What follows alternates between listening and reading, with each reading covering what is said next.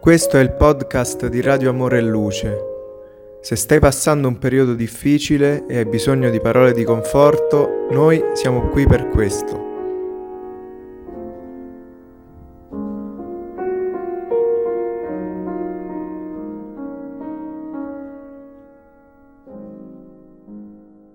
Paolo e Stefano. Seconda parte. Capitolo quinto. Lotte per il Vangelo. Il ritorno di Paolo e Barnaba ad Antiochia fu segnato da grande gioia. La comunità fraterna ammirò profondamente commossa le gesta dei fratelli che avevano portato a regioni così povere e lontane i semi divini della verità e dell'amore. Per molte notti consecutive i nuovi arrivati presentarono un rapporto verbale delle loro attività, senza omettere un dettaglio. La chiesa antiochense vibrava di allegria e rendeva grazie al cielo. I due devoti missionari erano tornati durante una fase di grande difficoltà per l'istituzione. Entrambi appresero la notizia rattristati. Le controversie di Gerusalemme si estendevano a tutta la comunità di Antiochia. Le lotte per la circoncisione erano accese. Anche i capi più eminenti erano divisi dalle affermazioni dogmatiche. Si era raggiunto un così alto grado di divergenze che le voci dello Spirito Santo non si manifestarono più. Manahen, i cui sforzi nella Chiesa erano indispensabili, si manteneva a distanza in vista di discussioni sterili e velenose. I fratelli erano molto confusi. Alcuni appoggiavano la circoncisione obbligatoria, altri combattevano per l'indipendenza del Vangelo senza restrizioni. Evidentemente preoccupato, il predicatore tarsense osservò le polemiche che imperversavano sul cibo puro e impuro. Tentando di stabilire l'armonia generale intorno agli insegnamenti del Divino Maestro, Paolo prese la parola inutilmente, spiegò che il Vangelo era libero e che la circoncisione era soltanto una caratteristica convenzionale dell'intolleranza giudaica. Nonostante la sua autorità indiscussa, aureolato dal prestigio di tutta la comunità dovuto al grande valore spirituale conquistato in missione, i disaccordi persistevano. Alcuni elementi arrivati da Gerusalemme complicarono ulteriormente la situazione. I meno severi parlavano dell'autorità assoluta degli apostoli Galilei. Si diceva subdolamente che la parola di Paolo e Barnaba, seppure fosse molto ispirata dalle lezioni del Vangelo, non era autorizzata abbastanza a parlare in nome di Gesù. La chiesa di Antiochia vacillava in una posizione di grande perplessità. Aveva perso il senso di unità che la caratterizzava agli inizi. Ognuno indottrinava dal suo personale punto di vista. I gentili erano trattati con scherno, si organizzavano movimenti a favore della circoncisione. Fortemente impressionati dalla situazione, Paolo e Barnaba pensarono ad una soluzione estrema. Deliberarono di invitare Simon Pietro per una visita personale all'istituzione di Antiochia. Conoscendo la sua mente libera da pregiudizi religiosi, i due compagni gli indirizzarono una lunga lettera, spiegando che il lavoro del Vangelo aveva bisogno dei suoi buoni uffici, insistendo per la sua attuazione prestigiosa. Il portatore consegnò la lettera con cura e con grande sorpresa per i cristiani di Antiochia.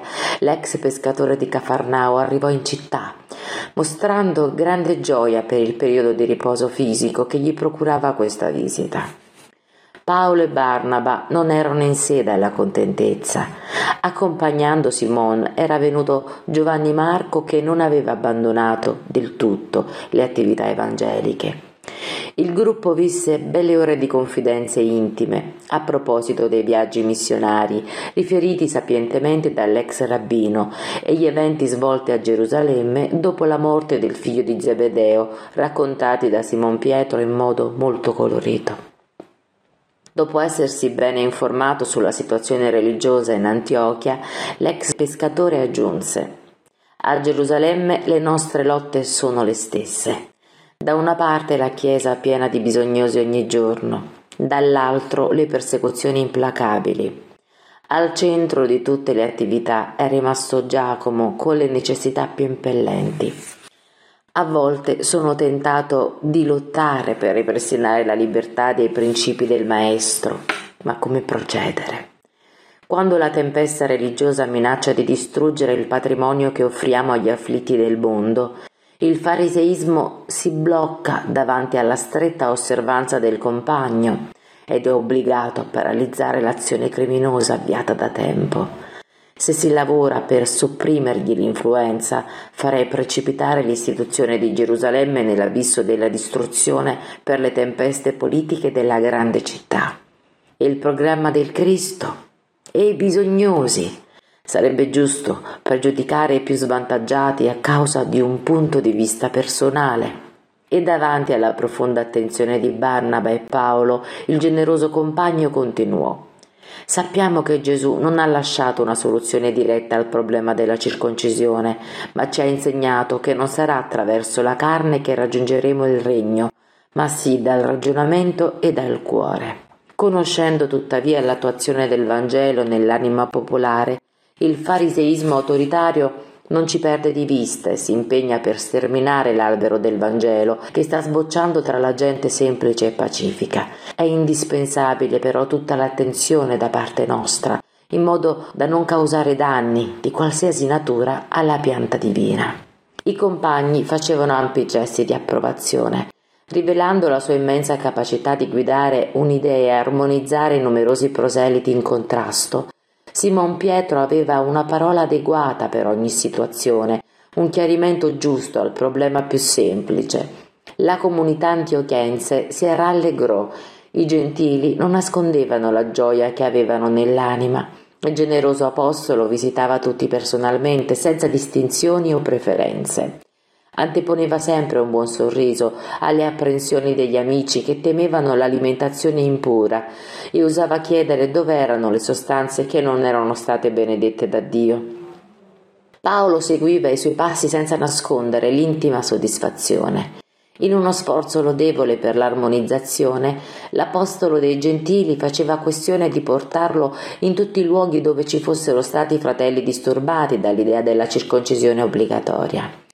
Si stabilì rapidamente un notevole movimento di fiducia e di uniformità di giudizio. Tutti i membri esultavano di contentezza. Un giorno però arrivarono da Gerusalemme tre emissari di Giacomo. Portavano delle lettere per Simon, il quale li accolse con molte dimostrazioni di stima. Da quel momento l'ambiente si modificò.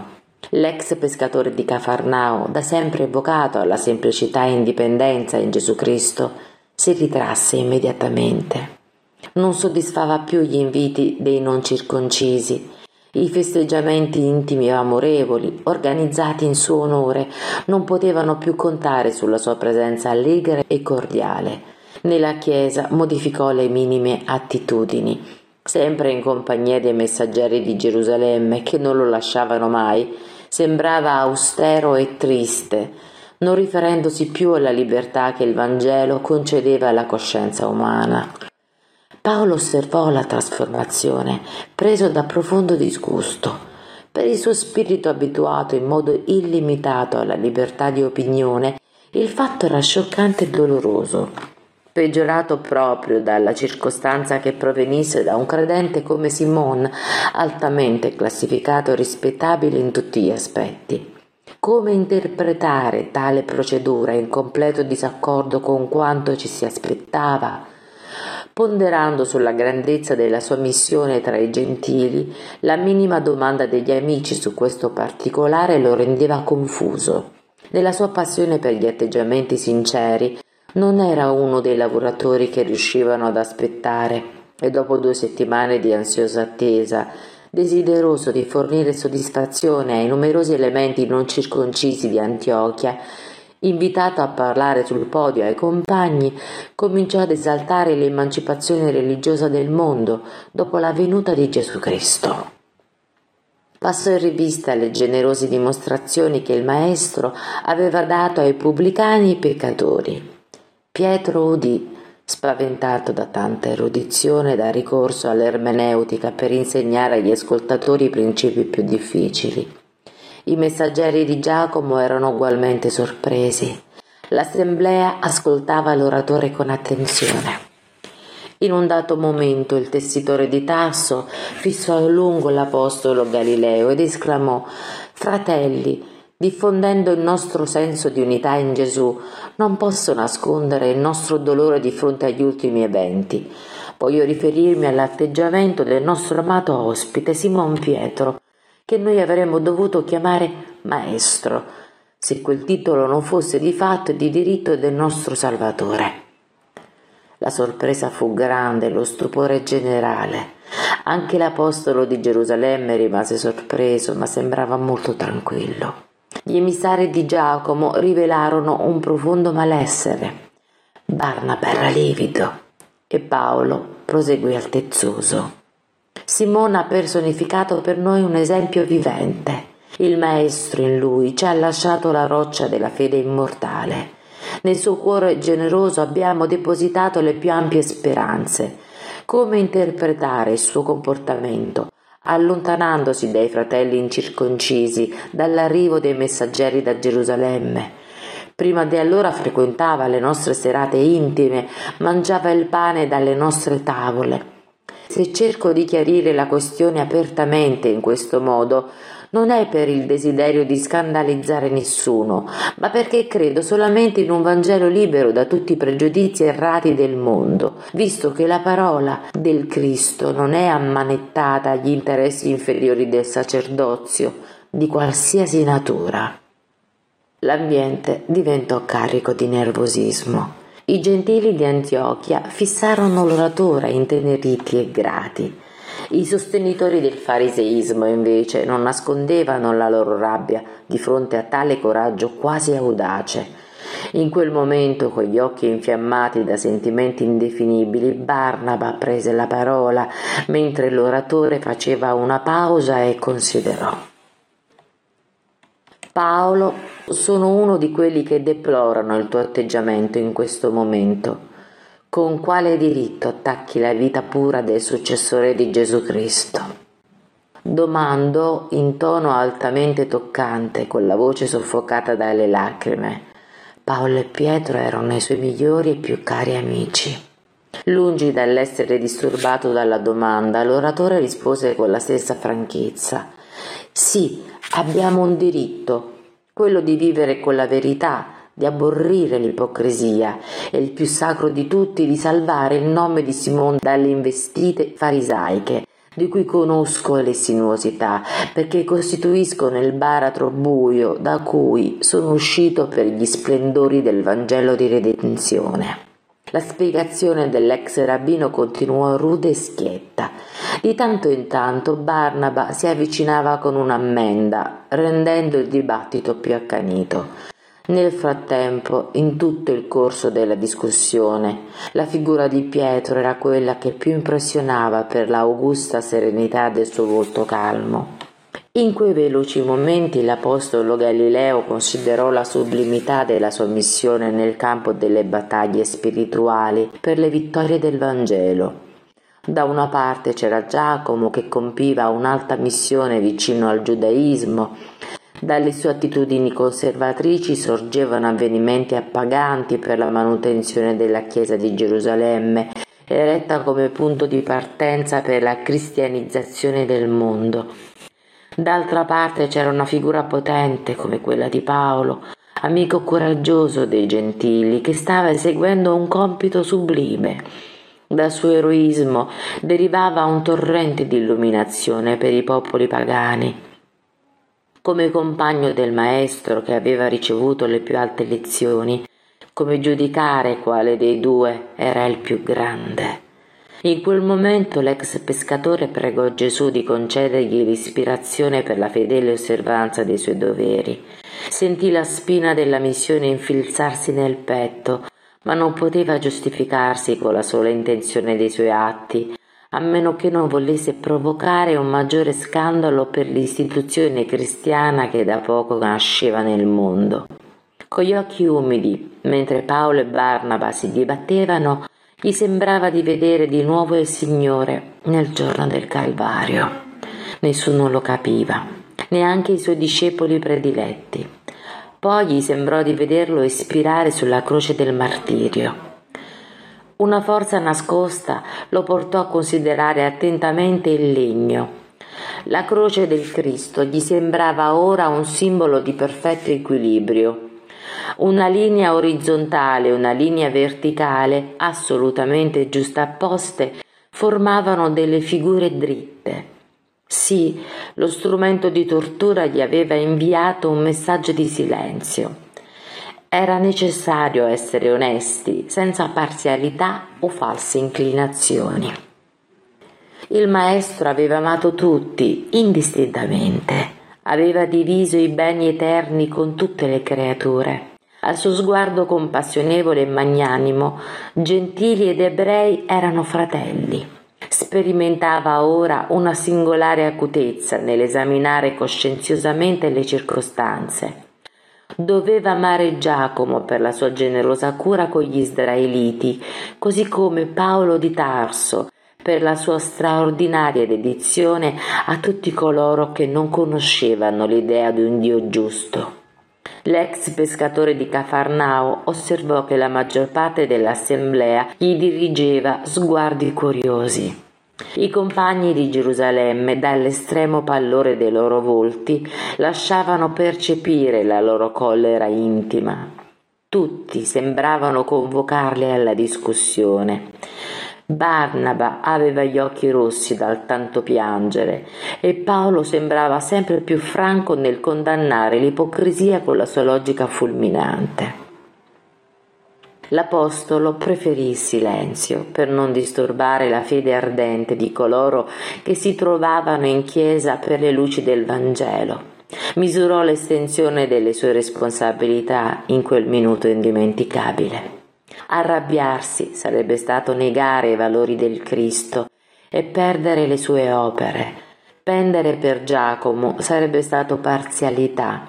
Dare ragione assoluta alle argomentazioni di Paolo non sarebbe stato giusto. Cercò di arruolare in mente gli insegnamenti del maestro e ricordò la frase indimenticabile. Colui che volesse essere il più grande, che fosse il servo di tutti. Questo concetto gli diede immenso conforto e grande forza spirituale. La polemica era sempre più accesa, si stremavano i partiti, L'assemblea era piena di bisbigli sommessi. Era naturale prevedere una grande esplosione. Simon Pietro si alzò in piedi. Il suo viso era calmo, ma i suoi occhi erano imperlati di lacrime che non riuscivano a cadere. Valendosi di una pausa più lunga, alzò la voce e placò il tumulto. Fratelli, disse con nobiltà, ho sbagliato tanto in questo mondo. Non è un segreto che io abbia negato il Maestro nel momento più doloroso del Vangelo. Ho misurato la misericordia del Signore per la profondità dell'abisso delle mie debolezze. Se ho sbagliato con i amati fratelli di Antiochia, mi scuso per le mie mancanze. Mi sottopongo al vostro giudizio e chiedo a tutti voi di sottoporvi al giudizio dell'Altissimo. Lo stupore fu generale. Comprendendo l'effetto, l'ex pescatore completò la giustificazione dicendo Riconosciuta la portata dei miei bisogni spirituali, raccomando me stesso alle vostre preghiere. Passiamo adesso, fratelli, alle osservazioni del Vangelo di oggi. L'assemblea era stupita del risultato imprevedibile si sperava che Simon Pietro avrebbe fatto un lungo discorso di rappresaglia. Nessuno riusciva a riprendersi dalla sorpresa. Il Vangelo doveva essere esaminato dall'Apostolo Galileano da previo accordo, ma l'ex pescatore, prima di sedersi di nuovo, esclamò molto sereno Chiedo al nostro fratello Paolo di Tarso il favore di consultare e commentare le note di Levi. Nonostante l'imbarazzo naturale, l'ex rabbino considerò l'elevato valore di tale richiesta. Rinnovò in un momento tutti i sentimenti estremisti del suo cuore ardente e con una bella improvvisazione parlò della lettera delle pergamene della buona novella. L'atteggiamento ponderato di Simon Pietro salvò la Chiesa nascente. Considerando gli sforzi di Paolo e Giacomo nel loro giusto valore, evitò lo scandalo e il tumulto nel santuario. A costo della sua abnegazione fraterna, l'incidente passò quasi inosservato nella storia della cristianità primitiva e nemmeno leggero riferimento di Paolo nella lettera ai Galati, a dispetto della forma rigida, espressione del tempo, poté dare l'idea del periodo imminente di scandalo che aleggiò sull'istituzione cristiana in quel giorno memorabile. L'incontro si concluse senza nuovi attriti. Simon si avvicinò a Paolo, si congratulò con lui per la bellezza e l'eloquenza del discorso. Era ansioso di tornare all'incidente per affrontarlo con riferimenti amichevoli. Il problema del gentilismo, diceva lui, meritava davvero molto interesse. Come diseredare le luci del Cristo che era nato lontano dalle comunità giudaiche, se lo stesso Maestro affermava che i discepoli sarebbero arrivati dall'Occidente e dall'Oriente? Il dialogo gentile e amichevole riappacificò Paolo e Barnaba, mentre l'ex pescatore discorreva intenzionalmente, calmando gli animi. L'ex dottore della legge continuò a difendere la sua tesi con solidi argomenti. Inizialmente imbarazzato a causa della benevolenza del Galileo, si distese naturalmente, riacquistando serenità intima. Il problema era complesso. Portare il Vangelo al giudaismo non sarebbe soffocargli le possibilità divine, chiedeva Paolo, rafforzando il suo punto di vista. Ma e lo sforzo millenario dei giu- giudei? interrogava Pietro, avvertendo che a suo vedere, se Gesù affermava che la sua missione era l'esatto adempimento della legge, non si poteva allontanare la vecchia dalla nuova rivelazione. Procedere in altro modo sarebbe stato strappare dal tronco vigoroso il verde ramoscello destinato a dare frutti. Esaminando quegli argomenti importanti, Paolo di Tarso ricordò che sarebbe stato ragionevole promuovere a Gerusalemme un'assemblea dei sostenitori più dedicati per ventilare la questione in modo più ampio. I risultati, a suo parere, sarebbero stati utili per presentare una norma giusta di azione, senza margine ai sofismi di gusto e di abitudine così farisaica. Come qualcuno che si sentiva molto felice di trovare la chiave di un problema difficile, Simon Pietro annuì volentieri alla proposta, assicurando di interessarsi affinché l'incontro fosse fatto il prima possibile. Intimamente ritenne che sarebbe stata una grande opportunità per i discepoli di Antiochia osservare le difficoltà crescenti a Gerusalemme. Di notte tutti i fratelli si presentarono alla chiesa per gli addii a Simon e per le preghiere abituali. Pietro pregò con santificato fervore e la comunità si sentì avvolta in benefiche vibrazioni di pace. L'incidente aveva lasciato tutti più o meno perplessi ma gli atteggiamenti prudenti e affabili del pescatore riuscirono a mantenere la coesione complessiva intorno al Vangelo per la continuazione dei santi compiti. Dopo aver osservato la piena riconciliazione di Paolo e Barnaba, Simon Pietro tornò a Gerusalemme con i messaggeri di Giacomo. Ad Antiochia la situazione era rimasta instabile. Le discussioni sterili proseguivano. L'influenza giudaica combatteva la gentilità e i cristiani liberi ponevano una resistenza formale al convenzionalismo pregiudizievole. L'ex rabbino, tuttavia, non si riposava. Convocò riunioni dove chiarì lo scopo dell'assemblea che Simon gli aveva promesso a Gerusalemme alla prima occasione. Combattente attivo, moltiplicò le prime energie per sostenere l'indipendenza del cristianesimo e promise pubblicamente di portare le lettere della Chiesa degli Apostoli Galilei che garantissero la posizione dei gentili nella dottrina consolatrice di Gesù, sbarazzandosi delle imposizioni assurde nel caso della circoncisione. I suoi provvedimenti e le promesse accesero nuove lotte Osservatori rigorosi dei precetti antichi dubitavano concessioni simili da parte di Gerusalemme. Paolo non si scoraggiò. Intimamente idealizzava il suo arrivo presso la chiesa degli apostoli e passò in rassegna nell'immaginazione sovreccitata tutti i potenti argomenti da usare si vide vincitore nella questione che si delineava ai suoi occhi come di essenziale importanza per il futuro del Vangelo. Avrebbe cercato di dimostrare l'elevata capacità dei gentili per il servizio di Gesù, Avrebbe raccontato i successi ottenuti nella lunga escursione di più di quattro anni attraverso le regioni povere e quasi sconosciute, dove la gentilità ricevette la notizia del maestro con intensa gioia e comprensione, molto più elevata dei suoi fratelli di razza. Ampliando i progetti generosi, decise di portare con sé il giovane Tito, che, pur provenendo dalla filiera dei pagani e nonostante non avesse ancora vent'anni, rappresentava nella chiesa di Antiochia una delle menti più lucide al servizio del Signore. Dall'arrivo di Tarso, Tito si affezionò a lui come un fratello generoso. Notandogli l'indole laboriosa, Paolo gli insegnò il mestiere di tappezziere e lo sostituì nella tenda umile tutto il tempo che durò la prima missione. Il ragazzo sarebbe stato un esponente della potenza rinnovatrice del Vangelo. Di certo, quando avesse parlato nella riunione, i più colti si sarebbero sorpresi dai suoi argomenti di alto tenore esegetico.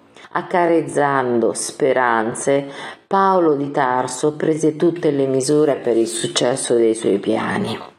Dopo quattro mesi un emissario da Gerusalemme gli portò l'attesa notifica di Pietro riferente all'assemblea.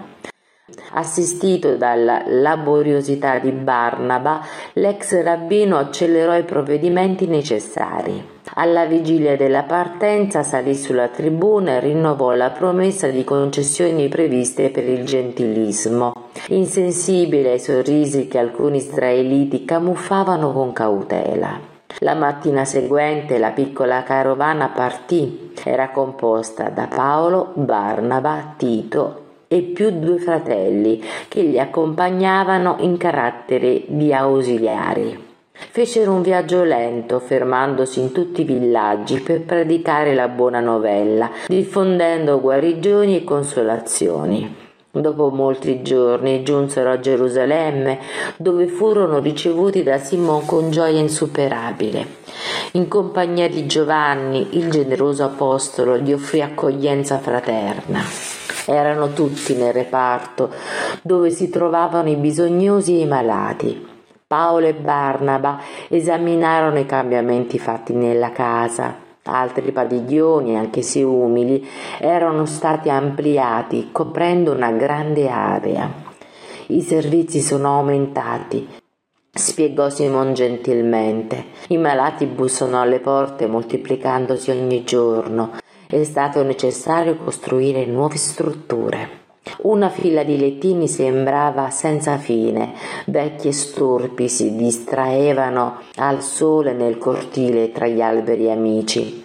Paolo fu sorpreso dalla vastità delle opere. Dopo un po' Giacomo e altri compagni vennero a salutare i fratelli dell'istituzione antiochensi. L'ex rabbino fissò l'apostolo che guidava le idee di giudaismo. Il figlio di Alfeo gli apparve ora radicalmente trasformato. I suoi lineamenti erano quelli di un maestro di Israele, con tutte le caratteristiche e abitudini farisaiche. Non sorrideva, gli occhi lasciavano intravedere una presunzione di superiorità che confinava con l'indifferenza. I suoi gesti erano misurati come di un sacerdote del tempio negli atti cerimoniali. Il tesitore di Tarso prese le sue conclusioni intime e aspettò la notte quando fossero cominciate le discussioni preparatorie. Sotto la luce di alcune torce erano seduti intorno a un grande tavolo numerosi personaggi che Paolo non conosceva. Erano nuovi cooperatori della Chiesa di Gerusalemme, spiegò Pietro con gentilezza.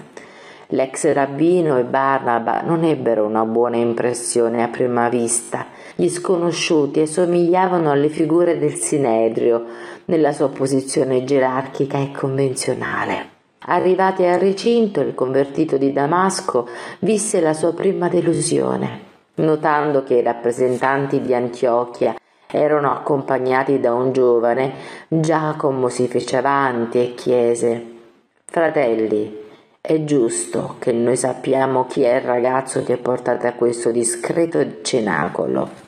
La nostra preoccupazione è basata sui precetti della tradizione che comanda di esaminare la provenienza della gioventù, in modo che i servizi di Dio non siano disturbati. Lui è il nostro prezioso collaboratore di Antiochia, spiegò Paolo tra l'orgoglioso e il soddisfatto. Si chiama Tito e rappresenta una delle nostre più grandi speranze nella piantagione di Gesù Cristo. L'apostolo lo guardò senza sorpresa e chiese di nuovo Egli è figliolo del popolo eletto? Si tratta di un discendente dei gentili, disse l'ex rabbino quasi altezzoso. Circonciso? chiese il figlio di Alfeo Zelante. No, questo no di Paolo fu detto con molta enfasi. Le esigenze di Giacomo lo innervosivano Ascoltando la negazione, l'Apostolo Galileo chiarì in tono fermo. Penso quindi che non sarà giusto ammetterlo nell'assemblea, visto che non ha ancora soddisfatto tutti i precetti. Chiediamo a Simon Pietro, disse Paolo convinto. Tito un rappresentante della nostra comunità. L'ex pescatore di Cafarnao era livido situato tra i due maggiori rappresentanti del giudaismo e della gentilità, doveva decidere la situazione in maniera cristiana sull'impasse in atteso. Poiché il suo intervento diretto ritardava di qualche minuto, il tessitore trassense continuò. Per inciso, la riunione dovrà risolvere queste questioni palpitanti in modo da stabilire i legittimi diritti dei gentili. Simon tuttavia, conoscendo entrambi i contendenti, si affrettò a opinare, esclamando in tono conciliante. Sì, l'argomento sarà sotto il nostro attento esame nell'assemblea. E dirigendo intenzionalmente lo sguardo verso l'ex rabbino continuò a spiegare mi hai chiamato in causa, colgo l'appello, però dobbiamo considerare l'obiezione di Giacomo più da vicino. Si tratta di un capo dedito di questa casa non sarebbe giusto disprezzare i suoi servizi. Infatti il Consiglio discuterà questi casi, ma significa che la questione non è ancora risolta. Propongo quindi che il fratello Tito venga circonciso domani per partecipare ai dibattiti con l'ispirazione superiore che gli riconosco. E così con questo provvedimento gli orizzonti saranno necessariamente chiariti per la pace di tutti i discepoli del Vangelo. La sottigliezza del ragionamento rimosse gli ostacoli. Se non fu gradito a Paolo, soddisfò la maggioranza ritornando il giovane di Antiochia verso l'interno della casa, l'assemblea iniziò le discussioni preliminari. L'ex rabbino rimase taciturno e sconsolato. L'atteggiamento di Giacomo e i nuovi elementi strani al Vangelo che avrebbero dovuto votare in assemblea, il gesto conciliante di Simon Pietro lo disgustavano profondamente. Quella imposizione nel caso di Tito gli apparve un crimine. Aveva voglia di tornare ad Antiochia, accusare di ipocrisie e sepolcri imbiancati i fratelli giudaizzanti, ma le lettere di emancipazione che aveva promesso ai compagni della gentilità non sarebbe stato più conveniente reprimere il proprio orgoglio ferito per amore dei fratelli di ideale? Non sarebbe stato più giusto attendere le decisioni definitive e umiliarsi? Il ricordo che gli amici contavano sulle sue promesse lo calmarono. Profondamente deluso, il convertito di Damasco accompagnò attento i primi dibattiti. Le questioni iniziali davano un'idea dei grandi cambiamenti che si cercava di introdurre nel Vangelo del Maestro.